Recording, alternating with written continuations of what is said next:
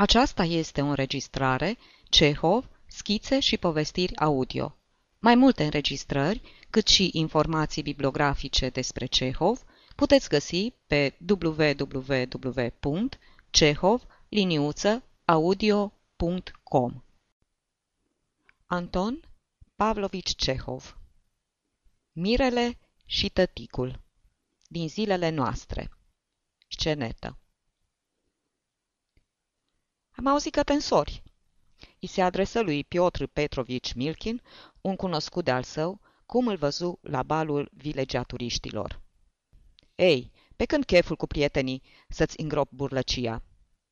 De unde ai mai scos-o și pe asta? Izbucni Milkin. Care e dobitocul care a scornit că mă însor? Toată lumea vorbește. Și apoi, e limpede ca bună ziua, nu are niciun rost să fii secretos amice.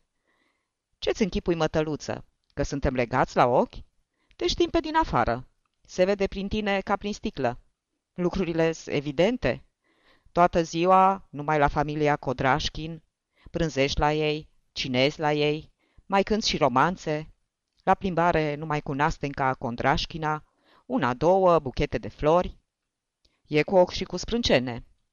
Mai de ună îl întâlnesc pe Codrașchin, tăticul în persoană, care îmi confirmă că totul e ca și aranjat și că, îndată ce ne întoarcem la oraș, ne punem pe nuntit. Ce să spun decât slavă Domnului? Și, dacă vrei să știi, mă bucur nu atât pentru tine, dragul meu, cât pentru Condraș Chintăticu. Șapte fete are sărmanul om. Șapte. Nu-i deloc ușor.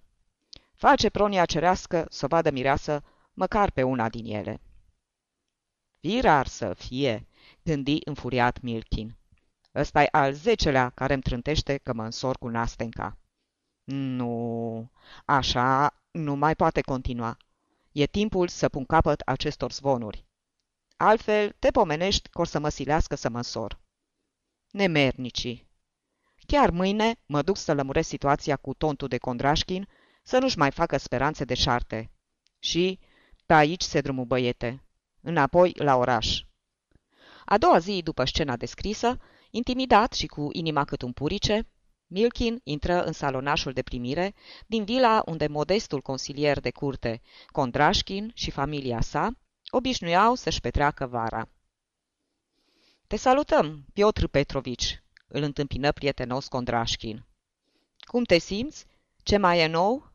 Te aduce dorul, îngerașule. He, he, acuș, acuș apare și Nastenca. A dat fuga până la Gusevi. Eu, să vedeți, de fapt, nu am venit în vizită la Anastasia Kirilovna, băighi Milkin și, foarte jenat, începu să-și frece o pleoapă. Eu, la dumneavoastră personal voiam să mă prezint, ca să vă vorbesc într-o chestiune. Uf, nu știu ce mi-o fi intrat în ochi. Și cam despre ce ai dori să-mi vorbești, întrebă cu prefăcută curiozitate Kondrașkin, făcându-i cu ochiul. He, he, nu mai fi așa rușinos, drăguță. Dita mai bărbatul. Mare bucluc cu junețea din ziua de azi. Las, că știu eu despre ce vrei să-mi vorbești. He, he, de mult se cuvenea. Hm, da, într-un fel. De fapt, știți, trebuie să vă spun că am venit să-mi iau rămas bun. Mâine plec. Cum adică pleci? exclamă Condrașchin, holbându-se la el uluit.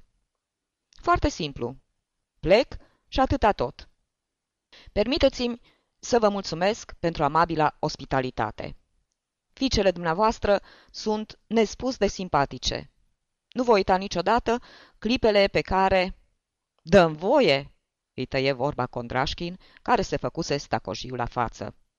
Nu înțeleg prea bine.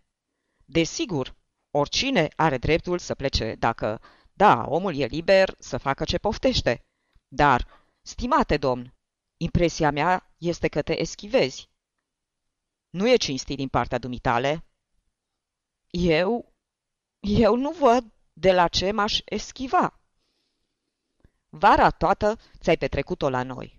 Ai mâncat și ai băut, ai trezit speranțe, ai flecărit cu fetele mele din zor și până noapte, iar acum, dintr-o dată, plec.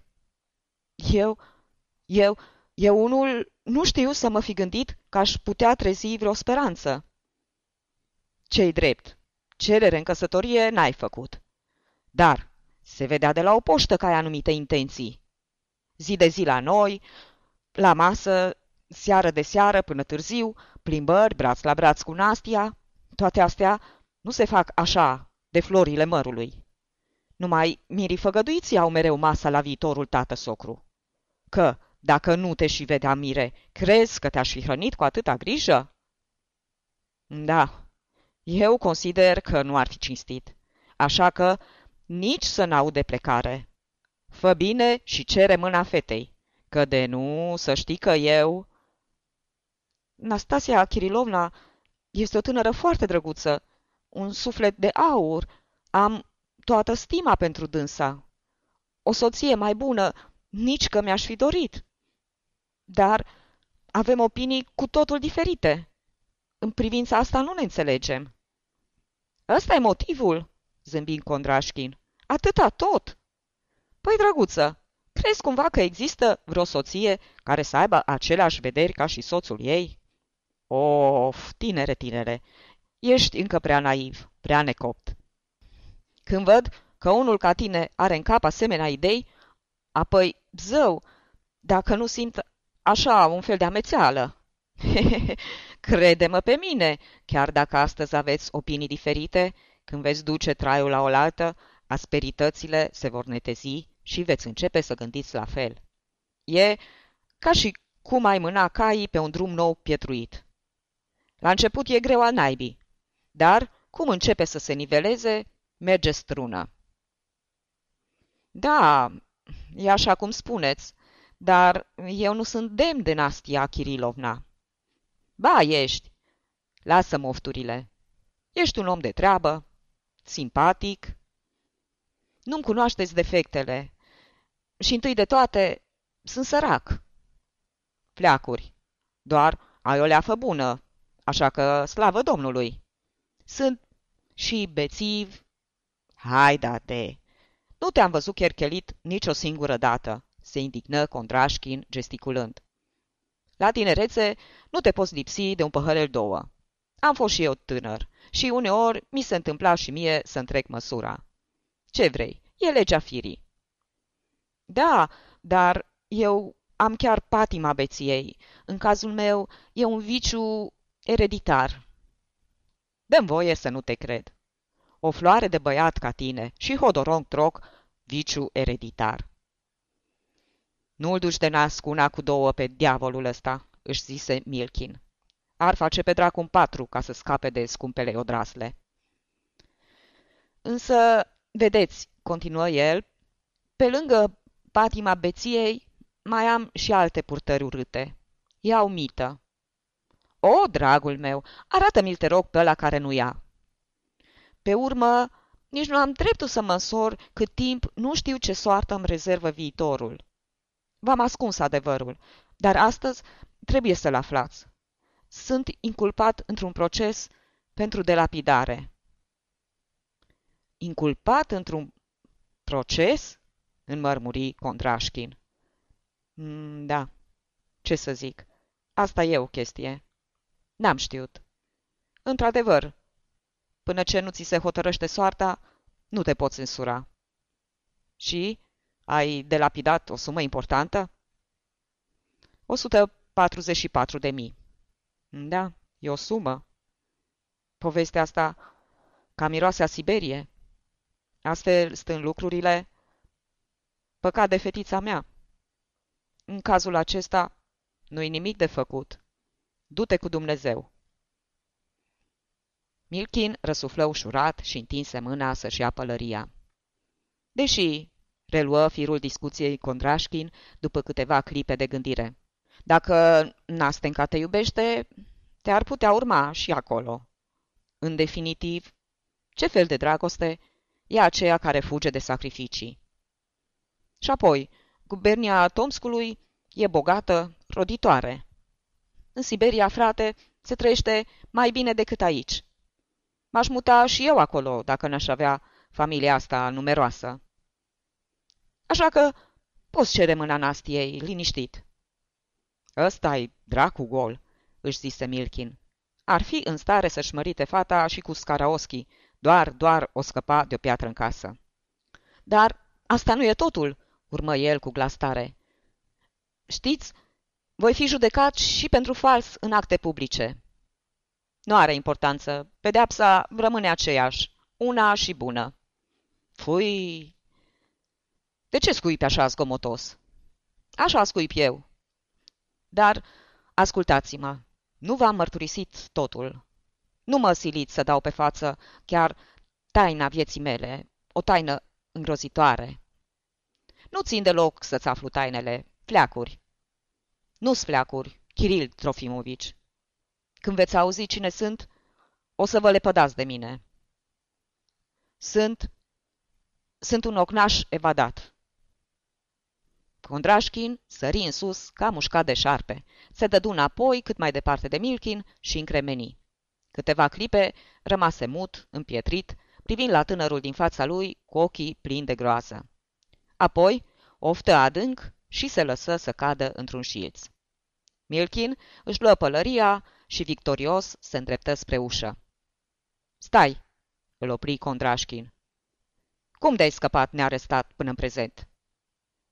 Trăiesc sub un nume fals. Greu să pună mâna pe mine." Cine știe? Poate că ai să trăiești așa până la sfârșitul zilelor, fără să bănuiască nimeni cine ești. Stai! La drept vorbind, acum că te-ai făcut om cinstit, de vreme ce te-ai căit de cele săvârșite în trecut, așa că, fie, însoară-te cu Nastenca. Pe Milkin îl treceau toate nădușelile. Mai mult decât ocnaș evadat, ce-ar mai fi putut inventa? Până unde putea merge cu minciuna? Nu-i rămânea decât o singură scăpare, fuga rușinoasă. Și tocmai era gata să se precipite spre ieșire, când o idee salvatoare îl opri în loc. Ascultați-mă, nu v-am mărturisit încă totul, se încumetă el din nou. Sunt... sunt nebun și demenților le este interzisă căsătoria. Nu te cred. Nebunii nu raționează atât de logic. Dacă așa gândiți, ă, nu sunteți în cunoștință de cauză. Nu știți că mulți nebuni se manifestă ca atare numai periodic, că între crizele lor sunt și pauze prelungite, când se comportă ca oamenii normali. Nu te cred și nu te obosi să mi-o mai spui. Atunci, nu-mi rămâne decât să vă aduc un certificat semnat de un medic. Certificatului aș putea da crezare, dar dumitale nu. Halal nebun. Într-o jumătate de oră mă și întorc cu certificatul. Deocamdată rămâneți cu bine. Milkin își înșfăcă pălăria și ieși glonț din vila lui Condrașkin. Nu trecuseră nici cinci minute când se și înființase la doctorul Fitinev, un bun prieten al său. Din fericire, intra la acesta în momentul când doctorul se grăbea să-și aranjeze frizura după o mică ceartă cu nevasta. Vin la tine cu o mare rugăminte, prietene, începu Milkin. Iată despre ce e vorba. Vor cu tot din adinsul să-mi pună pirostriile în cap. Ca să scap de belea, mi-a venit o idee. Să mă prefac așa deodată că sunt nebun. Soluție hamletiană, dacă vrei. Nebunilor, mă înțelegi, le este interzis să se însoare. Ca prieten de nădejde, nu mă lăsa. Dă-mi o dovadă scrisă că sunt nebun. Tu n-ai vrea să te însori? se interesă doctorul. Pentru nimic în lume. În cazul acesta, nu-ți dau nicio dovadă, spuse răspicat doctorul, pieptănându-se în continuare. Cine nu vrea să se însoare, nu e câtuși de puțin nebun. Din potrivă, mai rar asemenea om cu scaun la cap. Însă, în momentul când ai vrea tu să te căsătorești, vino la mine și îți eliberezi imediat certificatul. Atunci ar fi neîndoielnic că ți-ai pierdut mințile. Sfârșit. Mai multe înregistrări, cât și fotografii și informații despre Cehov puteți găsi pe www.cehov.audio.com. Aceasta este o înregistrare Cărțiaudio.eu. Pentru mai multe informații sau, dacă dorești să te oferi voluntar, vizitează www.cărțiaudio.eu. Toate înregistrările Cărțiaudio.eu sunt din domeniul public.